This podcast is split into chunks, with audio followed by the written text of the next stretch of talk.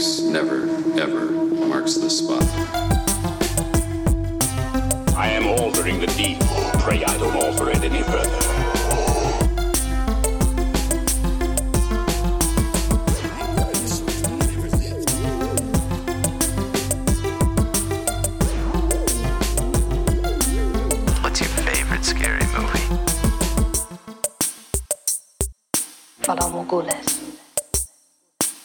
Most of the intelligence community doesn't believe he exists. The ones that do call him the Winter Soldier. I'm Batman. Dracarys. Hello, everyone, and welcome to this week's episode of the Top 5 Report, the podcast that agreed with Groot when he said, "I am Groot." My name is Drew. I'll be your host for the evening. Along with me, as usual, will be my brother Peter, but he is on a vacation down to the sunny state of Florida to hopefully gain the COVID-19. I am joined by two guests tonight. One of them you already know. Mary Liz is returning from episode 100 to talk a little bit differently than Marvel from last week. Mary Liz, how are you? Great. Happy to be here. Back again, yes. Right? My other guest tonight, I mentioned him last week because of the list choice. He's a friend of mine who's going to broadcast school, and we'll learn a little bit about this. And it's also going to be a really interesting name debacle for Mary Liz to deal with because my name's Drew and his name's Drew. So, Drew, welcome to the show. Thanks, Drew. Nice to be here. I know. Drew number two. Drew two. Well, I do like to poop a lot. So. I've never actually heard our voices audioed together, so I hope we don't sound too similar where it's going to be distracting to the audience. That will be completely confusing for everyone. And I sound just like you guys, too, so this is going to be really troubling. I know. This is going to be really interesting. Drew, you're going to broadcast school. You want to talk a little bit about that just so our listeners understand? Because I brought it up a little bit last week. Yeah. So I started at the Illinois Media School in beginning of May. Pretty basic so far after the first few months of it. Just learning some basic audio and video techniques and doing concert promos right now and TV commercials. But basically teaches you every aspect of broadcasting from behind the scenes on air. So you get a chance to learn everything, give you many chances for success. And my goal for me is to be sports guy all the way, so I like the radio side, hopefully be on the radio doing something like this, but on sports format, just talking about sports all day. Which is an interesting field to go in a world where there's currently no sports. Exactly. Your timing's great. It's actually perfect that I finally end up at the school now that there are no sports, because I've been talking about going here for a very long time and just never pulled the trigger, and finally did it when there was no sports and everyone's in quarantine. Well, what's nice is, well, you say that a little sarcastically, but what I think is kind of cool is if you look back into the history, because you are focusing on sports, but we tend to focus a lot on, movies and entertainment here on the show. And if you look back into the history of, writer strikes, one of the biggest writer strikes that happened in Hollywood, something we got out of the writer strike was Quentin Tarantino. And then we had another writer strike, and it changed, TV and film have evolved from these things happening, and you get new writers and new creators and stuff. You might be coming into this perfect window where people are out of jobs, and they're might be looking for new talent, and it might be the perfect opportunity for you.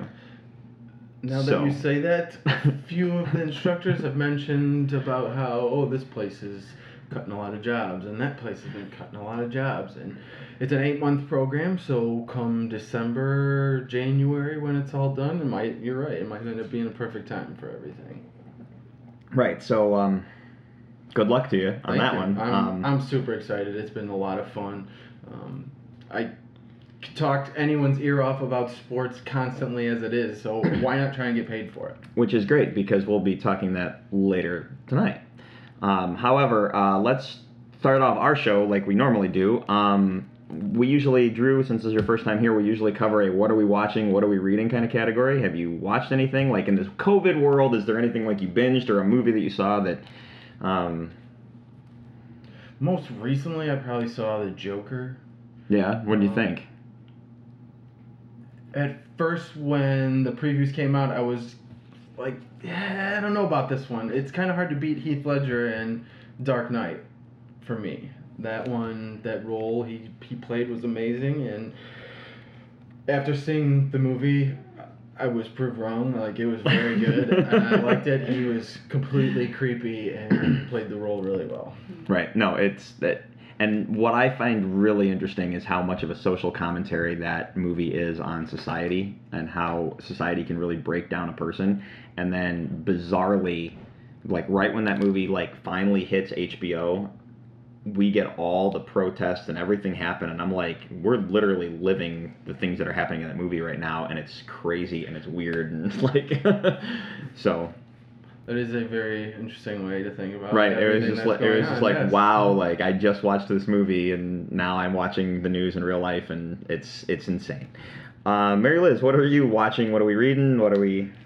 Yeah, so recently, well, and by recently I mean sometime within the last 3 months, I started rewatching Marvel movies, which we talked about a lot last week, but not just the movies, I started watching the TV shows. I found some article that lists, like, the best way to watch everything chronologically, so starting with Captain America, the first Avenger, going to Captain Marvel, and then so on and so forth, but with the TV shows peppered in there. So the only show I've gotten through so far has been Agents of S.H.I.E.L.D. I tried watching it... I don't remember how long ago, and didn't really get hooked, but now watching it, like, in sequence with the movie, I actually like it a lot better because I see where it links. I've only finished the first season, so we'll see where we go from there. I think next on, I recently watched Guardians 1 and 2 again, rewatched those, and then next on the list is Daredevil, so that's what I'll be starting next. In this article, does it talk about, so you watched Captain America, the first Avenger first, but does it mention... watching bonus sequences in different orders. Because when I think chronologically, the bonus sequences and how they reference the other movies, I want to watch them in an order so they flow properly with dialogue cues, flashback sequences, bonus sequences from movie to movie. So it doesn't include the post-credit scenes at all in the list, but it does talk about, like, the then the list shorter... is wrong.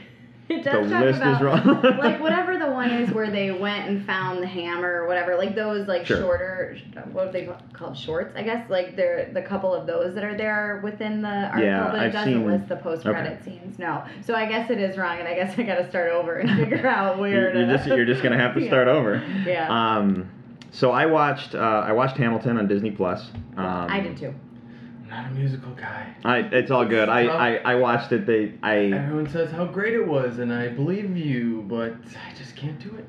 With everything, with all the stuff surrounding it and everything, I was like, I have to see this. So when it hit Disney Plus, and I'm like, there's no way I'm ever getting to see it on Broadway. So I might as well go. I might as well sit in the comfort of my couch. My only negative against it is, you know, when you watch Avengers Endgame and you go in knowing it's 3 hours and you walk out and going, that was 3 hours? Like, it doesn't... like the most amazing 3 hours of your life. Right, but it doesn't feel like it. It felt like an hour and a half. Yeah. Like, it went fast. Right. And this movie was 3 hours, and it felt like 4. That is that is my only negative. I liked everything I saw, but I remember getting to the intermission going... this is just the intermission? How long have I been sitting here? Luckily, it was only a 1-minute intermission, too, not the full 20 when you're in person. Very true. I have... like, it's been on in my house in the background, and I've walked in and out of rooms, and I appreciate it way more, like, almost seeing certain pieces in a second time around. So I wonder if it'll feel differently if I sat down and fully watched it a second time. Mm-hmm. But I really enjoyed it. Can I interrupt on that? Sure. So I hosted a small watch party for it last Friday when it dropped, all with people who we've all seen it live before. And that was something we talked about, that... when you're there and you're watching it live, it doesn't feel all of the 2.5, 3 hours, whatever it is. But when you're watching it at home, like, by the halfway through the second act, we were kind of like, okay, like, we're getting kind of bored of this now. And we had all seen it and loved it live and still loved it on Disney Plus, but we felt the same way, that it felt longer when you're not there and, like, getting their energy and stuff. Right. The other thing I watched was Artemis Fowl. On Disney Plus. It was supposed to release in theaters, and then COVID hit, and it was one of those movies that went, we're never going to release this movie, so they decided to release it digitally. So I basically, because I know the book series, I was like, I'm going to give this a go. I'm just curious how they handled it. It really wasn't that bad. I kind of enjoyed it. I did not like the main kid at the beginning of the movie, but then he grew on me, and then, like, the whole thing, and just it kind of all surprised me in general. So if you're just looking for a fun sit, and I know you're a Disney person, Mary Liz, so yeah, it's just a fun watch all through. Is that it for everyone's watching, reading? Watched a lot of computer tech modules from class. Yeah. They're super exciting. Sweet. I watched a couple training videos myself at work, but hey. Knowledge is power, right? Yeah, right. All right, let's hit the news. I might bounce around a little bit, but I think I've ordered it the way I want. The first news story, this made me laugh very much. So Warner Brothers and Stampede Entertainment have set up Frosty the Snowman as a live-action film. I know, you're laughing. This is the part that made me laugh heartily, was Jason Momoa will be voicing the iconic snowman. This is serious. This is dead serious. And all I can picture is Frosty the Snowman live-action with the, my man, yeah. Like, that's... Aquaman? I know. Spirit? I could not. Huh. It made me. It's water, just in a different form. It made me laugh, and the one thing that really makes me giggle about it is Jason Momoa's voice would be so good for Frosty the Snowman, even if it was an animated film. But I hope he's a tatted up snowman. Right. I know. Frosty the Snowman with tattoos. Yeah. That'd be awesome. Like for a modern take. Yeah. Exactly. Switch it up a bit. Huh. All right. Next on the list. Disney is going to reboot Pirates of the Caribbean. Drew is making a face. Yes. Now, the only reason I'm bringing this up is because what caught my attention on this was it's going to be female-fronted. Margot Robbie will be playing the lead, and she'll be joined by the screenwriter, Christina Hobson, who was a screenwriter for Birds of Prey. So as long as they take into heart some of the source material to pirates, unlike the way they did with Birds of Prey, I think I'll be a little more happy. Yeah. You didn't see Birds of Prey, did you? I have not. Okay, and I know you're not a comic book reader, but one of my issues with the movie was fine, but they totally destroyed a character that I love. So I walked into the movie going, all right, you messed this up, and then it just got worse and worse and worse with that one character. Everything else was fine. It was just the one character, and I'm like, never should have. Especially when it's your favorite character. Right, I'm like, you never should have, like, messed with that at all. All right, Drew, I know that you watch Westworld. Oh, yeah. Okay, Westworld's phenomenal. Oh. I love that show. And it's getting more ridiculous every episode. Right. Place. Right, and that final season was amazing. Mary Liz, you don't watch Westworld, do you? Nope. Okay. Drew, do you know the video game Fallout? I do not. I've heard of it, but I don't really know the premise of it. The premise of the game is basically, like, imagine living in the 50s when you hear about the whole nuclear war coming. Like, the atom bomb's been dropped or whatever, and you hear about the nuclear war, and everyone's panicking. So, like, the nuclear war's actually going to come, and people go hide in bunkers underground. And then the nuclear war happens, and then in the game, you play a guy that's going to emerge from the bunker for the first time into this post-apocalyptic world, and, like, whoever survived and couldn't get into the bunkers and, like, everything, you know what I mean? It's that kind of world, right? But everything is still has that, like, 1950s look when you're cruising the world because nothing's been able to advance. That's the premise of the game. It's awesome. Fallout is coming to be a television show. That's going to be cool. Right, and this is the cool part. It's going to be put together by the creators of Westworld. Right? And I know you're like, the look on your face right now, like, it's just thinking about everything they could do. Here's a quick picture of one of the, like, soldiers from the series, but... Oh, that's going to be gnarly. But I'm just, like, all I could think, and it sucks because it's an audio podcast, so you guys can't see the image, but if you're listening to this, you probably know what Fallout is. If you don't, go look it up. Use the Google machine and look it up because it looks cool. Yeah, but Jonathan Nolan and Lisa Joy from Westworld are going to helm the show, so I don't know if that means they're showrunners or if they're going to be head writers or what they're going to do, but they're kind of in charge right now, and it's going to be on, and I believe it's going straight to Amazon Prime. Damn it. If you're an Amazon customer, you most likely have Amazon. I know I'm not an Amazon customer. Get every other great show that comes out, it's a new streaming service. Right. Buy this one, now buy that one, now buy this one. Yeah. And now you're broke. You get to watch TV all the time. Right. All right, so Mary Liz knows that we talked about this a little bit, and I've talked to you a little bit offline. I haven't talked to you yet, Drew, because I know you, even though you're a big sports guy, I know you watch the Marvel films. I know you watch the DC films, and I know you kind of catch up on all that stuff. And you and I have talked in the past about, like, hey, I saw this movie, and I've talked. You guys know about the Snyder Cut, right? No. I know what that is because you've told me. I know. Okay. You do not. You do not. All right. So this is a recap for our listeners. It's a recap. It's an explanation for you, and I guess a recap for you. Yeah. So Zack Snyder made Man of Steel. He made Batman versus Superman, and then he went on to make Justice League, while everyone was doing like Wonder Woman and Suicide Squad and stuff. Everything leading up to Justice League. Zack Snyder had a family tragedy. Most people know the story, but basically he had to leave the film in the end phase. When I say end phase, like, here's my cut, I'm done.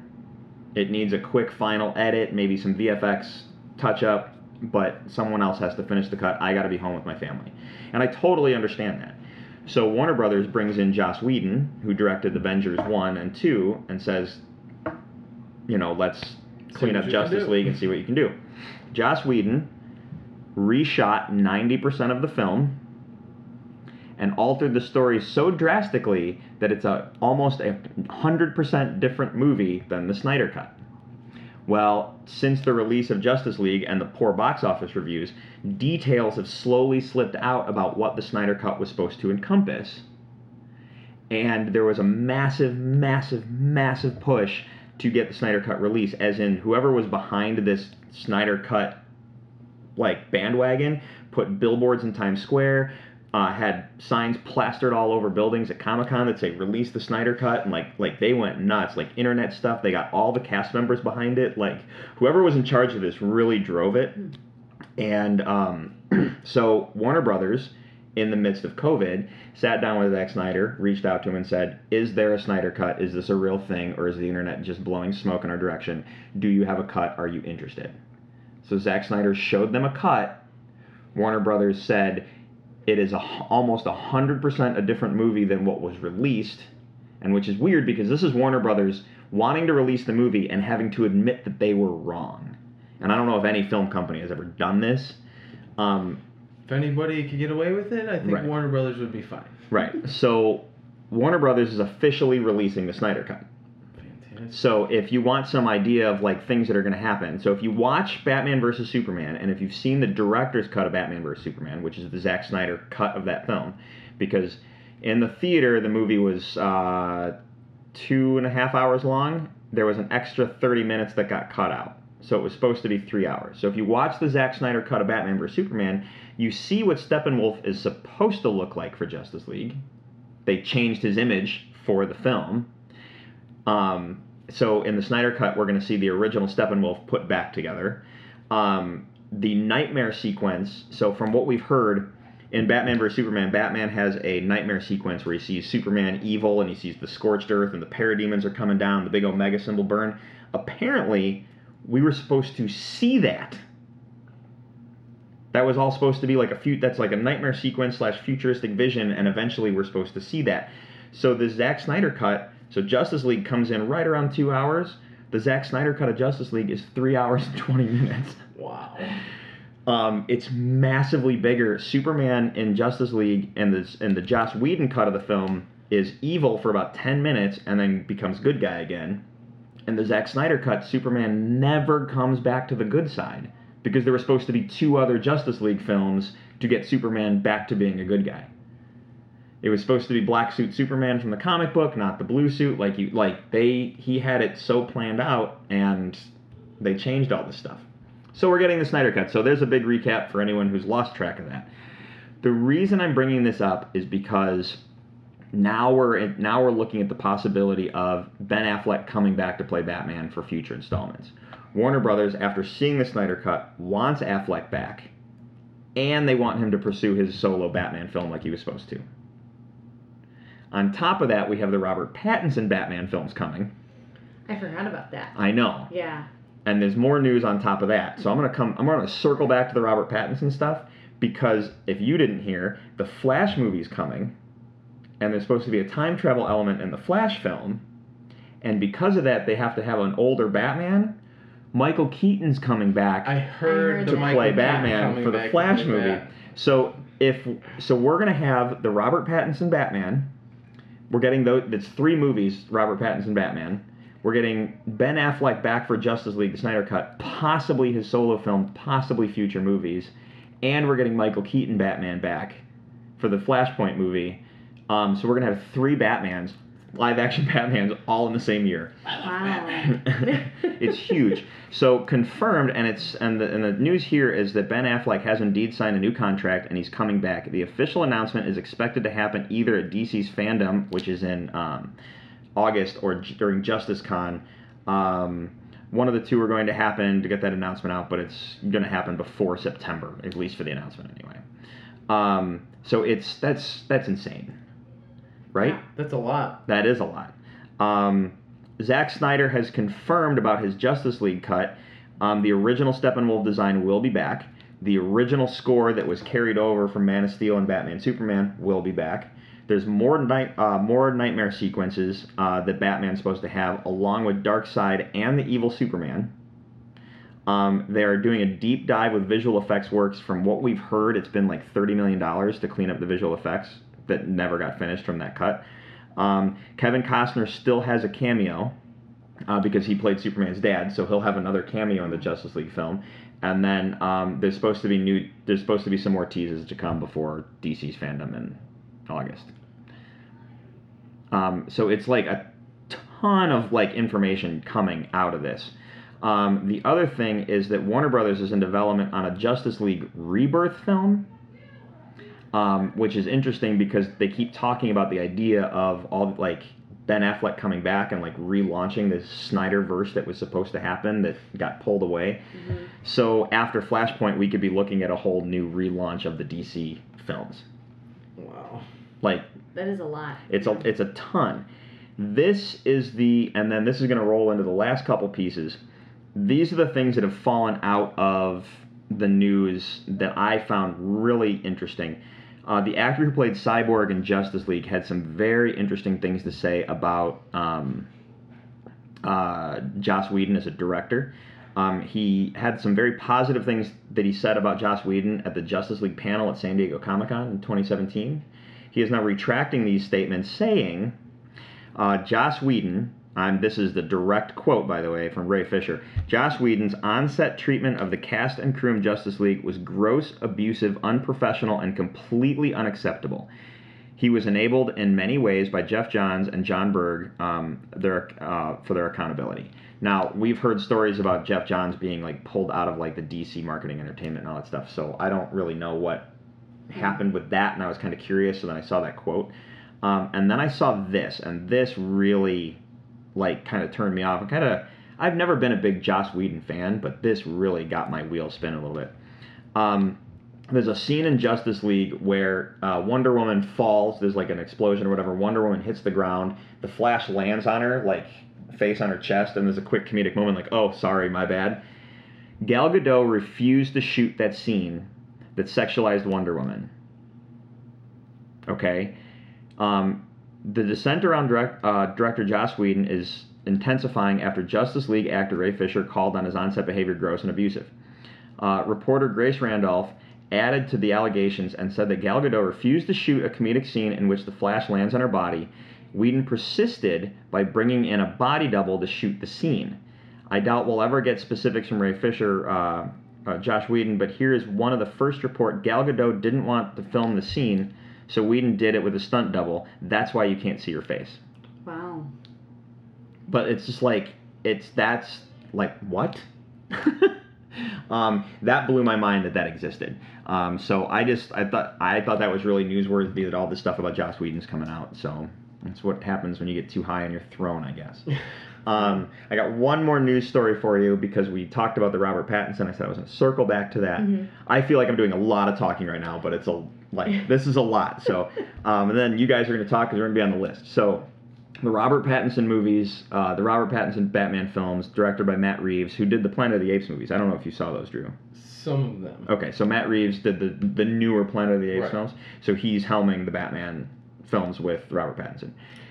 I don't know about Robert Pattinson. I can't think of him in any other role aside from what's the vampire guy? Yeah. Twilight. And I would never see those movies in a million years. So I've seen a couple of his other stuff, and I'm okay with this. This is supposed to be a younger Batman, like a Batman in his second year kind of thing.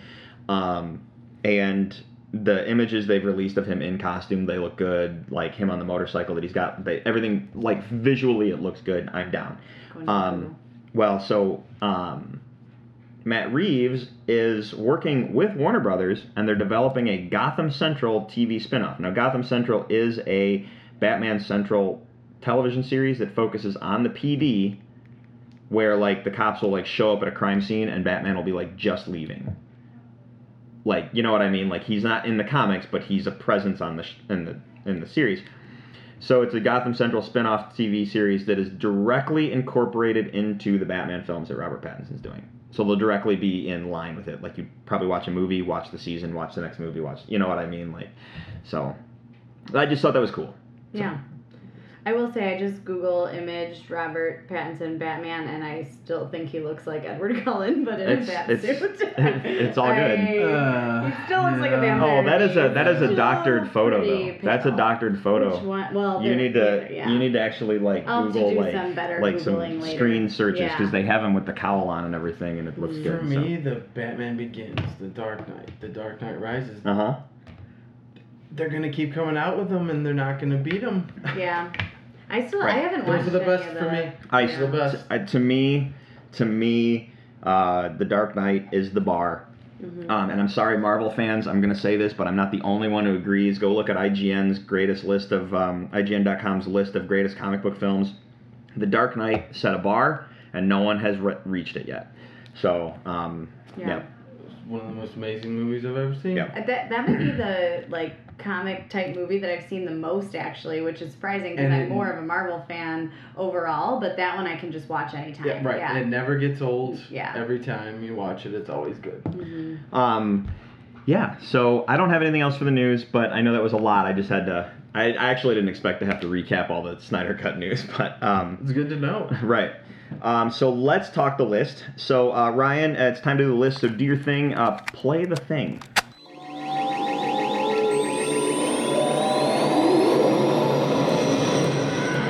And now for the top five. And all right, we're back. So this list was actually I always have a guest choose the list when people I say, hey, come on the show, and they're like, what do you guys want to talk about? I'm like, no, you tell me what we're talking about, because it kind of keeps me on my toes. So Drew, you wanted to go into sports broadcasting. That's the ultimate plan. So what, you want to explain the list we're doing tonight? The list is sports movies. Okay. Now, if you've been listening to the show since the beginning, you know that we did team sports movies. And I kind of, when I did that list, you can go back and listen to the episode, but when I did that list, I basically re-looked at my old list to make a new list because team sports is specific where it takes out stuff like Rocky and The Legend of Bagger Vance and, some of these other solo films. Kingpin, for example, is not really a team sport movie. So it made me look at my list, and my list is a little bit... I tried to focus on the sport itself, where with team sports, when I was doing that list, I kind of focused on the story that the movie was trying to tell. And, this one I kind of was like, well, this is sports. We're talking sports, so I should be focusing more on that as opposed to, a cool, fun story. I think team sports, Sandlot might have been on my list. I'd have to go back and look, but might see my point. That focused... That was more about the kids than it was about the sport they were playing. Do you know what I mean? I kind of agree, but I kind of disagree because baseball was their life. It was life for them. It was that was for them. To the point of where you see at the end, Benny the Jet. He makes it all the way. But it was still. I felt it was sports more of a. I'm small. You're small. Which, if anyone listening knows Drew, you know he doesn't look anything like Smalls. No, but I might be calling you Smalls from now on, like that. That would clear up this whole Drew and Drew thing. Yeah, right.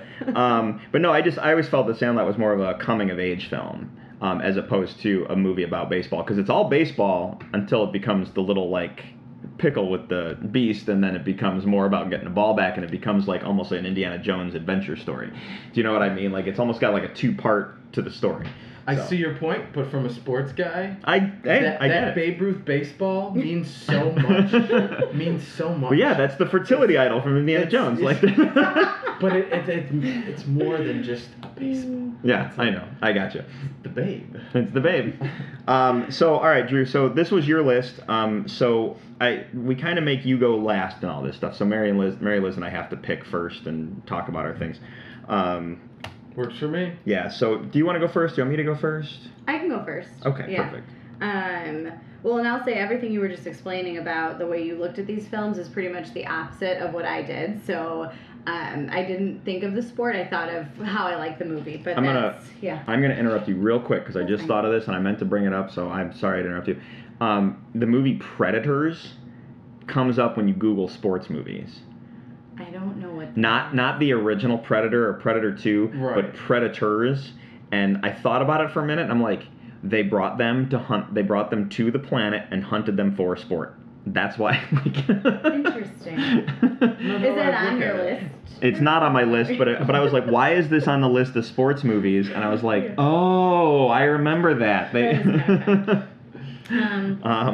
All right, well, I will get it started then with my honorable mentions. I have two. One of them's a cheat. Yeah, I'm going to save the cheat one for second. So the first honorable mention I have is the movie She's the Man,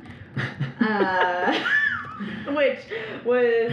I'm not laughing. Was brought to my attention about 30 minutes before coming in to record the podcast that is kind of a sports movie. I mean, amazing. Amanda Bynes just wants to play soccer, so that's really at the heart of the movie. But that's why it's not on my list, because I think the soccer is kind of secondary to the whole comedy of the movie and everything like that. But it's just a good movie. It always makes you laugh. You can rewatch it anytime. Very quotable. Fantastic. Good one. All right, so my first honorable mention is basketball. I really wanted to put this on my list, but I wanted to focus on the idea that we're talking sports. And yeah, basketball is about a sport, but it's a fictional sport that doesn't actually exist, even though, like, when you watch the movie, you're like, I want to play. That sounds that looks great. But it's just a wonderful, wonderful comedy. People who listen to the show have heard me talk about it before, so just go watch it. It still holds up. It's fantastic. Yeah, go ahead. So my first honorable mention then, we'll kind of on the same line, Dodgeball. Nice. The true underdog story. Yeah. It makes me laugh every time.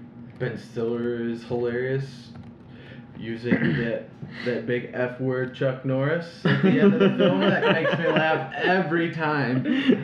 So, Dodgeball. Yeah, fantastic. Mary Liz, what's your next one? Your cheat, you say? Yeah, it's a cheat because it's an all-encompassing situation. So, my second honorable mention is Disney Channel original movies. Sport movies, because when I was thinking of what all my favorite sport movies are, I understand what you see what I'm saying? Yeah. So many of them were DComs that I was like, I could make my whole list of DCom, like sport DComs. So I'm just going to give a shout out to a couple of my favorites. Not going to talk about them. I'm just going to put this as Disney Channel sports film. Like Airbud? Yeah. Well, that's not a DCom, but Brink, that's a DCom. I don't know if you guys saw Brink. Do you know what a DCom is? No. Okay. Disney Channel original movie. They went right to TV. The glory days, I will say, if DComs were like 1996 till 2001, two, maybe, like pre-High School Musical, but like High School Musical was a DCom. The look on Drew's face is wonderful because you went like hardcore nerd out right now. I didn't even know people knew about those things. Well, yes, there's many of us out there. When she came on, so when we did our Disney episodes, she came on and there was a lot of DCom talk. Like, yeah, I could do a top list definitely of just DComs, but let me just give a shout out to my favorites. Brink is one of them. Alley Cat Strike, which is a movie about bowling, which is a sport. Which is a sport. Yeah, it is. Motocross, which is about like dirt bike racing. They were all over the board. It wasn't just your typical sports. There was Gotta Kick It Up, which was a dance movie. Right on Track was about like race cars, and Brie Larson is in it. That's, you know, really breakout films. Yeah, so there's one about a wrestler who's deaf. Like, they just were all over the place. There was a baseball movie with the guy's a chef. Like, they were... I can't say enough good things about DCOM sport movies, which is why I had to not put them on my list, because the whole list would be Are they all on Disney Plus? Not all of them, because I think I looked for Eddie's $1 Million Cook-Off, which is the baseball chef one, and that one was not on there. So if you're looking for that one, I don't know where you got to go. Fantastic. You got me excited. All right. Well, my next honorable mention is a movie that I would. It really, really surprised me when I saw it the first time, and that's Bring It On. Surprisingly, not on my list. I'm sorry. When I saw it the first time, I'm not gonna watch this movie. And I remember being almost to the end, going, "Why did I not watch this movie sooner?"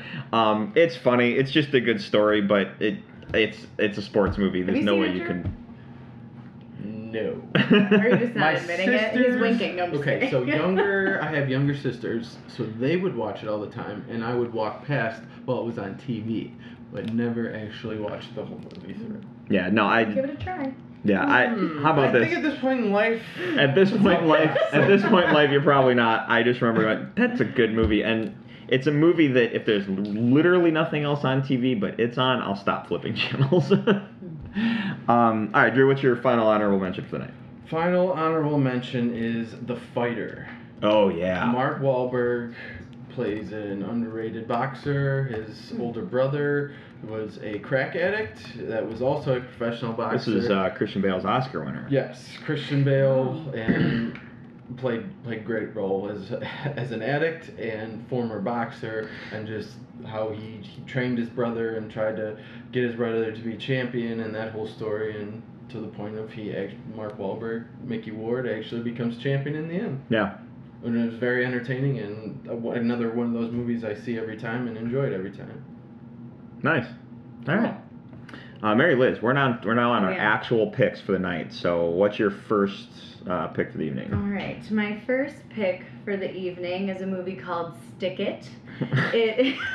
I feel like you guys are gonna laugh at most of my picks. What's great is that Drew and I are gonna be talking serious sports conversation, with football and maybe a few other things. But Mary Liz gymnastics, and I'm not saying gymnastics not. I just have a feeling Mary Liz is gonna throw us curveballs, and we're gonna be stuck talking about weird movies that we never. There's a couple that are not curveballs, but this would definitely fall into the curveball. Stick It made me laugh. I get it. Yeah. No, it's a funny one. Yeah. So if you're not familiar, it's a movie about gymnasts. There's this one gymnast who.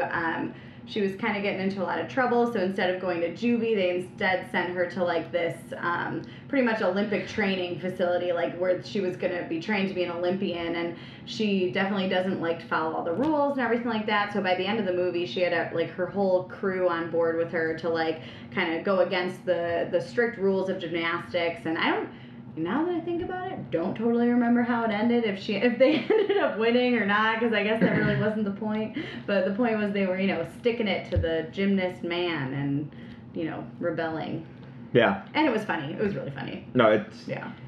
I don't remember much about the plot of the film, unfortunately, but I remember enjoying it, and it's a pretty funny movie. So. What's his face as the coach? He's in The Big Lebowski. Jeff Bridges? Yes. Yeah. The dude? The dude. The dude's the coach. Yeah. We'll be drinking White Russians and. Yeah. Sounds like Drew might be watching the Stick It later. Outlook, not good. No, yeah. All right. So my first pick of the evening is the movie Invincible, which is Mark Wahlberg plays Vince Papale, joining the Eagles. This is a movie I did not expect to be as good as it was when I went in. I went in, low expectations, but I like sports movies. I always have liked sports movies, and this blew me away. And it's a movie that I will watch. If it's on TV, I'll stop and watch. Everything about this movie is just really cool, from him interacting with the team, him getting picked on the team, his life outside, all the stuff happening in Philadelphia. I don't know if you have anything to say on it. Yeah. I'm a huge Mark Wahlberg fan. Obviously, The Fighter with Mark Wahlberg. So your whole list is Mark Wahlberg. I wish there was a way to do that. That's what the show is about. But yeah, he played that role really, really well. Love it. From being a old football player myself, and that being my favorite sport, it just makes it that much easier for me to watch as well. Sure. Nice. All right. Your next pick. All right. My first on the list is The Sandlot. Well, even though Andy doesn't think it might be the true sports movie. I did not say that. I personally see it as a true sports movie. Plus, I grew up on that as a kid playing baseball and seeing The Sandlot and playing with friends. It was like, okay, I remember those days of just throwing your glove in the air and hoping the ball fell in it. And, you know, it makes baseball bigger than just a game in the movie. Mm-hmm. And that to me is what like a true sports movie will do for you. It shows you the sport, but it makes it bigger than the game and what, you know, really important, life and everything included. Yeah, I love The Sandlot as a whole. I just I always like, yes, it's a baseball movie. Yes, it's about baseball. I just always saw it as a coming of age film, which ultimately that's the whole point of the movie anyway. Right. So that's what I meant by that. I was not throwing any shade at The Sandlot. I'm just giving you a hard time about it. No, it's on my list. Yeah. All right, Mary Liz. Yeah. We actually matched on The Sandlot, also on my list, because it is a great sports movie. Other Drew. I'm just kidding. But actually, so I don't relate as much to the whole, like, going outside and playing baseball thing, because I'm not really much of an athlete myself and didn't really grow up that way. So I do like it for more of the coming-of-age, like, part of it over the sports part, but it's still one of my favorites. Just you can rewatch it like year after year. It's still, it holds up so well. It's always gonna hold up. It's always gonna be good. And fun fact, last year or 2 years ago, I dressed as Squints for Halloween. Fantastic. Did anyone do like a buddy costume with you? Or did you just go in the office. Well, we were supposed to be. Well, one of our coworkers was supposed to be Wendy Peppercorn, but she kind of flaked, so it didn't look as good with me being Squints. But we had somebody who was dressed as the redhead with Hamilton the brown. Yes, thank you. So somebody dressed as the Great Bambino, and somebody was dressed as Benny. So it wasn't super. So it was kind of a group costume, but half the people flaked. But I still think I pulled off Squints very well. I'll show you guys a picture. Nice. All right. So my next pick for the evening that throws it back to me is Moneyball. Almost made my list. This is a movie that surprised me. One of the things I really, really liked about this movie was the behind-the-scenes aspect of the film. And it's not, like, yes, it's about baseball, but baseball wasn't... It wasn't about a team... Like, you know how, like, Major League is about the team. This was about the people putting the team together. And, yes, it was a historical moment, but it was kind of like how they did it and, like, the backlash they got for doing it the way they got it. And you really got to see how they handle things maybe on a financial side. And this was the first time teams were going at an analytics point to put a team together. Right. That's why there was so much backlash, and it took a while for them to get the team going. But it was first time teams are trying it this way and seeing if it works. It was a really, really cool movie all the way through. They believed in the process, they saw it through, and it worked. And seeing Brad Pitt was amazing. I do think it's funny that he's eating in almost every scene. Every single movie he's in. Single movie. And all the time, just chowing down. You know what's interesting about eating, though, is that, you know, I've done enough theater and film study that anything that's in your hands is a prop. So when you have a glass in your hand, that's a prop, and you can move it, use it for gestures and that kind of thing. If you have glasses in your face, you can pull it off and, you know, bite on the tip of it or clean the lenses or whatever. And eating is always good because you can have a tray of nachos, like in Ocean's 11. He's like eating nachos for a little bit, and he's just eating, but it's something for him to do on screen, so he's not just standing there. And what's better than eating? I don't know. But it's a cool character choice for him to do, and it's funny. Like, so when you go watch a movie like Once Upon a Time in Hollywood, and he doesn't eat that much throughout like, he does eat, but not nearly as much as he does in Moneyball, because that was kind of the big joke around that film. But Jonah Hill was awesome in that movie, too. It was just a good overall movie, but I actually think it's stuck as one of my favorites for team sports movies as well. I think it made my list as well. I'd have to go back and look, but all right, this throws it to you. Okay, next one on my list is going to be Creed. So it's very. I was wondering if a Rocky movie was going to like come up, and I was like, there may be another one. And later. I was thinking about Rocky, going, man, like for example, I'm not trying to cut you off, but I was thinking about if I were to pick a Rocky movie, what Rocky movie would it be? And my brain kept like rolling back to Rocky IV, and I know that's like not everyone's favorite, but I just love that fight at the end of the movie. Like, so, but yeah, go ahead, man. Creed. So it's very similar underdog story, becoming champ, just like Rocky. Very similar to it, but a more modern, updated version. I'm a huge Michael B. Jordan fan, and I could watch that movie over and over again, just like a lot of the other sports movies. He plays an awesome character as Adonis Creed and his child, but through a estranged relationship, and just his way up to the top and how he makes it, and getting Rocky on his side to help train him and get him to where he wants to go. Did you see Creed? No. Did you see any other Rocky movies? No. Okay.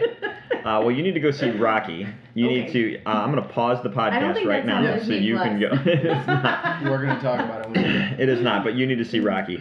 I loved Creed, and it was such smart . And I get really into writing of these movies, and like that's one of the things I always look at is the writing and the storytelling. And it's such smart decisions when they were putting those together. And I have not seen Creed 2 yet, but I enjoyed that very much. I loved the first Creed. When I watch movies, I don't focus as much on the whole plot and how well was it written. Am I entertained or was I not entertained? Maximus, are you not entertained? Yes, I was entertained very much. It's a good point. All right, was that all you had on Creed? That's it. All right, Mary Liz, to your third pick of the evening. This might be another curveball for you guys. My next movie is Like Mike. Anything. Little Bow Wow? Yes, with Little Bow Wow. So, he finds... I did not expect this to come up this evening, but all right, go ahead. You could have just picked Space Jam and had an actual Michael Jordan in the movie. Our age differences show a lot when we record, and this is one of those times. It's weird. Yeah. I always think she's older than she is. We'll be talking, her and I will talk offline, and I'll bring up a movie, and she's like, I've not seen that. And I'm like, oh yeah, you're that way... came out when I was in kindergarten. I'm like, you are way younger than I am. So, Like Mike, great movie. He thinks he finds Michael Jordan's shoes. Maybe they were. I don't remember if they ever confirmed that from the movie, but I really liked the whole storyline of the kids in the orphanage, and then... spoiler alert, at the end they get adopted by the basketball player. I don't know. I just like it. It's like Angels in the Outfield. Yeah, almost. It is like Angels in the Outfield. Wow, which one was my favorite? I'm just kidding. All right. I don't have anything else to say about it. No. I just like it. Do you have anything to say on Like Mike? I haven't seen the movie in so long. I've never seen it all the way through. I just knew Little Bow Wow was in it, and he found a pair of magic MJ shoes. Yeah, right. That's all really you need to know about the movie. Right. All right, so my third pick for the evening is the movie Rush. Have you guys seen this? I have. I don't remember a ton from it, but I remember it being entertaining. This is Liam Hemsworth plays Chris Hemsworth, so Thor. Thor is a IndyCar driver, and it's all about IndyCar racing, and it's a rivalry between two drivers, and it's a unfortunately. Their names are foreign enough that I do not want to butcher them on the air. So just go watch the movie because it is incredible. And one of the things I love about it, there's a cinematography that was used in the movie that dealt with when the races are going on. It's almost like you feel like you're in the car with them. It's incredible how they shot the races. The crash scenes are amazing, just the way that you think you've seen a car crash in a movie. Go watch this movie and you have not seen vehicles crash the way they do it. It is gripping, it is intense all the way through it. It's a wonderful story. And then there's only one part that I had. It was rough for me to watch because, and I don't get squeamish at medical scenes, but there's one driver who gets into an accident that you have to see a medical procedure done, and it is rough to watch. It's the only part of the movie that's like, okay, I actually have to look away. But overall, the movie's incredible. So definitely check it out if you have not. Surprisingly, I have not seen it. I don't remember it very well because I would remember a squeamish scene like that. No, it's a really good movie, and it kind of surprised me. Chris Hemsworth was on Fallon, and he brought it up, and they aired the trailer, and I'm like, ooh, that looks good. And then I just kind of waited for it, and just on the whim of the review from Fallon, I'm like, all right, I'm going to go see this movie, and it was just fantastic. So, Drew, this goes back to you for number 3 for the night. Next one is going to be Friday Night Lights. It is a football movie about Texas high school football, based on a true story, about their road to the championship, supposed to be the best in Texas, and just shows how big of a deal high school football is to the state of Texas, and what those kids go through to make it to the top and win state, and that's all that matters. And it's a cutthroat, and that's sad to think of high school football being cutthroat like that, but that's how it's depicted in the video, and how they make it all the way to the final state championship game and come just a little bit short. But it's more about the message for the kids, and that not always winning is the most important thing. It's like they came together to rally back and, you know, as a family, as a team, and, you know, make something of what it could have been a blowout. Right on. Yeah. Did you watch the show? I watched the show multiple times over. Being a Michael B. Jordan fan, he's in the show as well. I hear you. My one problem with the show is Peter Berg shot it so tight. Like, he shot, like, real tight on faces, so, like, I felt like I couldn't... There was a lot of scenes where, like, I can't see what's going on because he's shooting it, like, so close to the characters. And, like, there's more going on the screen. Can I see some of that stuff? He didn't do a lot of wide angles. I really liked the show. Me as well. Do you know, and you will know more than I will, does the movie have... is the show almost like a rewrite of the film? Or vice versa? Well, because I know the show came second, but is it almost like, wow, we should expand on this and, like, make a show? I believe Star came first. Okay. So the show was coming, and then the movie came. But it's based on their team from, I want to say, the 80s. Okay. So this is the actual team, the high school football team, that season, one big season of theirs. So part of that is... It's not. I don't think it's necessarily. It's not based on those teams, but it's just showing the same aspect of high school Texas football and how big of a deal it is and how cutthroat it can be, and so same kind of concept, but different from the side of. So the show did come first. I mean, I could Google that real quick, but are you looking that up now? No, I'm looking at something else. Pretty positive the show came out first, and then it might have even been somewhere in between the show. I could have swore the movie came out first, but either way, I just was curious if one was kind of like a rewrite of the other, or, you know, there was a popularity of one and we should expand on it and do this, or, you know what I mean? Like, the movie came out and then, like, oh, people really like that, maybe we should make it a show, or vice versa. Where it was, you like, know time more about these movie things than I do, so you might be right. And I'm going to have to offline go look it up. So, or I'll do it while Mary Liz is telling us what our next, her pick is. So have a nice long review so I can quickly Google Friday Night Lights. Cool. I have a feeling this is going to be a longer review because I feel like this is one some of us might match on. My next pick is Remember the Titans. I'm going to match up with you on that. Okay. Ooh, cool. Yeah. So this is one of those movies I feel like, yes, football is the heart of the movie, but there's just, like, so much more to it. And I feel like it's a great depiction of, like, how sport can bring people together. And, like, it's not just about the game. It's about more than that. And, like, the way it brings together that school, that community. Go ahead and keep talking. The school, the town, like, everything like that, and just brought them... closer together in a time where things were segregated, and I think that's why I like that movie so much, and that hospital scene at the end just gets me every time. Yeah. Not the end. Real to rear. I don't know where it is. Yeah. It's close to the end. Close to the end. Quarters. Yeah. Before the. He's my brother. Ugh. Every time. Yeah. Do you have anything to say since you matched with her? Do you have anything to say on Remember the Titans? Just pretty much the same thing. It's a football movie again, which I love. And how many of your list is football movies? I know we're not to the end. I'm just curious. Just two. Oh, okay. We've been. I feel like we've been talking a lot of football, but I've had a couple in there too. Yeah. That's why I was like, you know, so. So yeah, just the whole during the civil rights movement on how nobody wanted them to be together, but this coach comes in and finds a way to, when everyone hates him because he's black and doesn't want him there, replacing their white head coach who has been there for so long and won championships with them and proven himself to just be replaced because of the way the civil rights movement was at the time. And nobody wanted to play for him. Nobody wanted to come together. And he brought them together and brought not only the team together, but the coaches.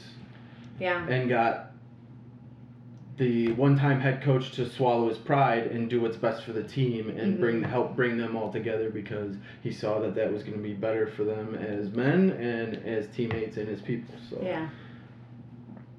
I want to watch it. I haven't seen it in so long. I think that I know is on Disney Plus.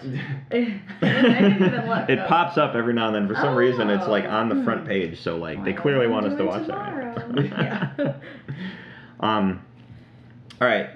My second to last pick of the night is Varsity Blues. Oh yeah. Now, what's interesting about this is because I'm kind of glad Friday Night Lights came up because I feel like before I go on Varsity Blues.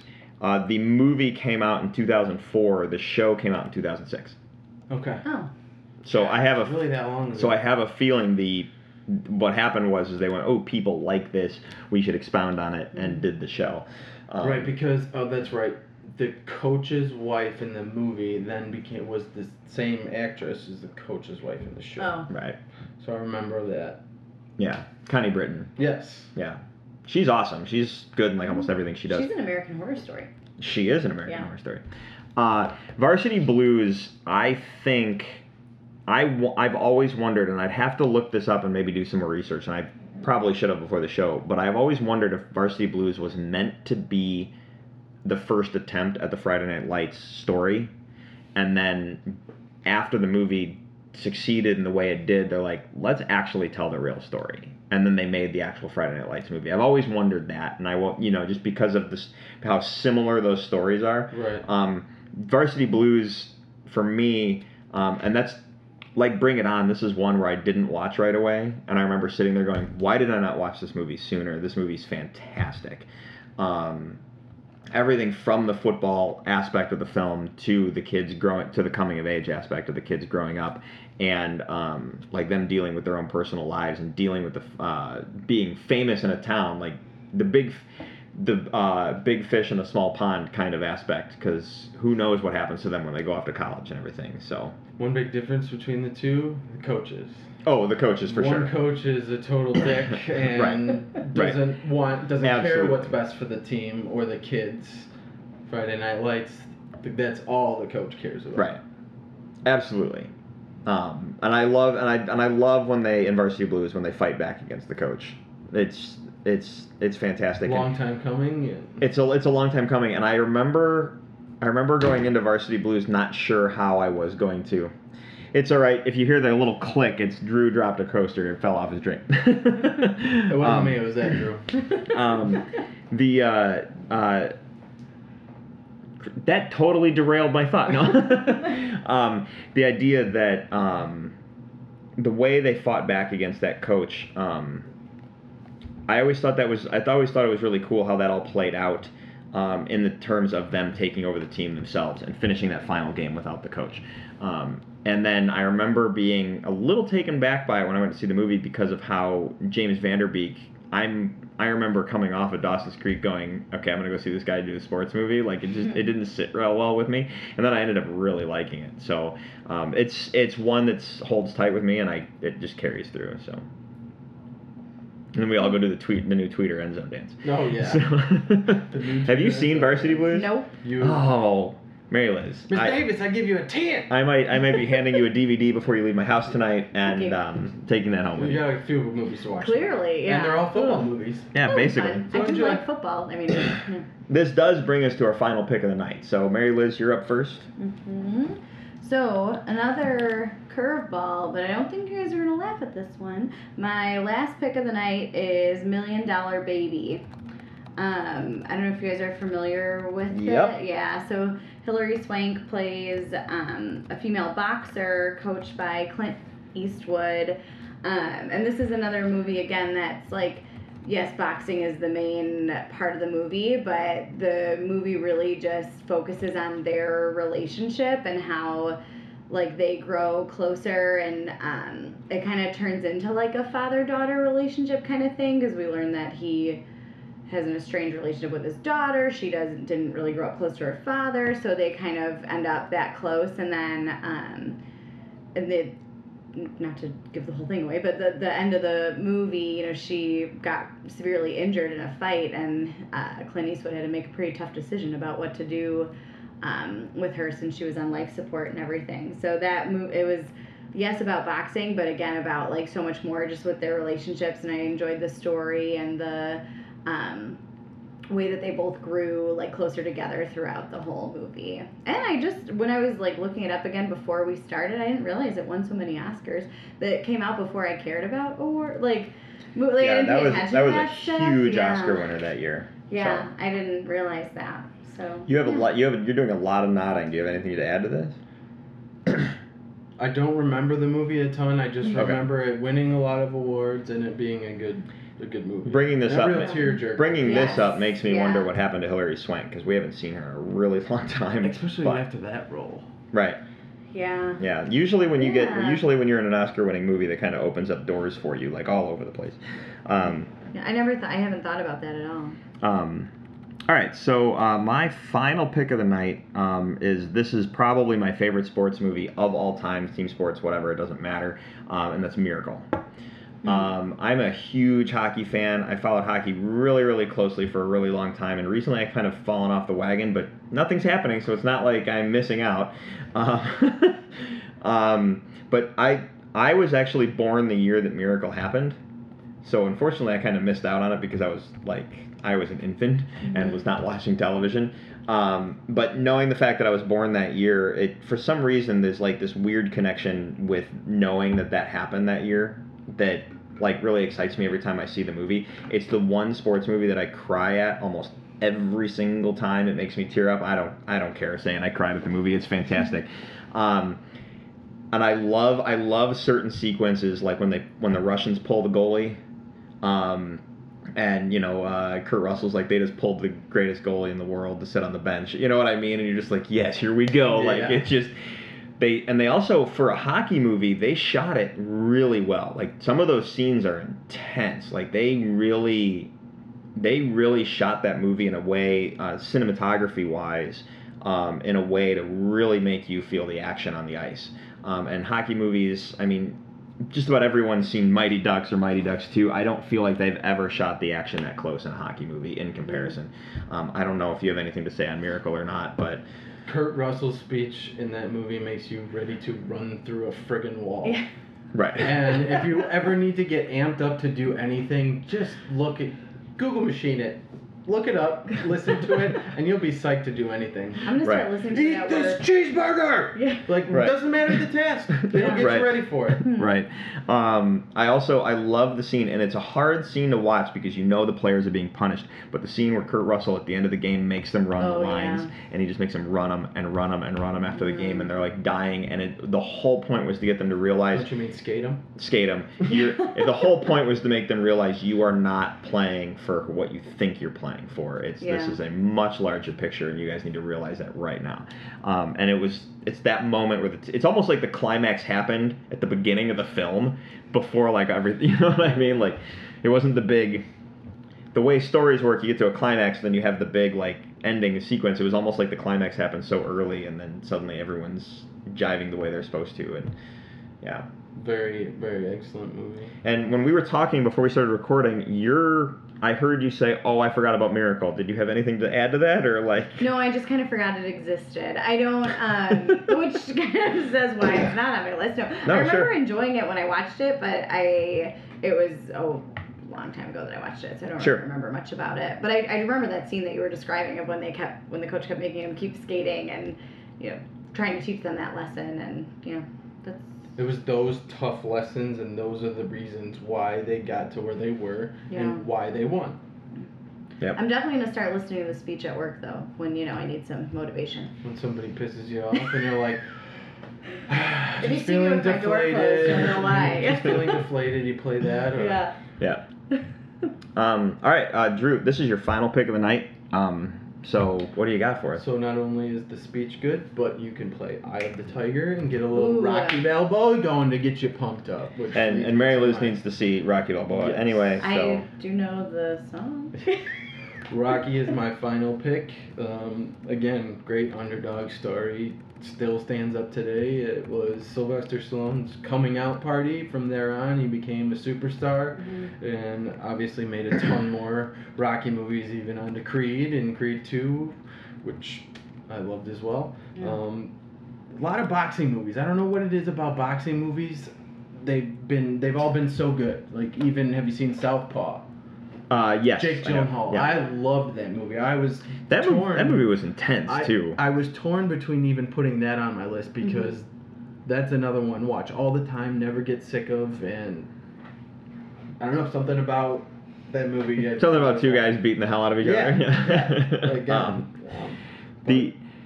did you ever... Sorry. No, go ahead. No, Rocky... This is that thing, like, when I was making my short list, and my short lists are always much longer than short, but when I was making them, and I was like, Rocky came up in my mind. I was like, man, what Rocky film do I choose? Because here's the thing, they're not all the greatest, but if you watch them, treat them like the Avengers and watch them in order, they're amazing when you put them all together. Mm-hmm. And, the fact that he's, Sylvester Stallone's been playing the same role for how many years, you know what I mean? Right. But when it all comes back to that original film, as much as I like the fight in Rocky IV, it all comes back to that original film. Right. The whole thing's good. Yeah. All of it.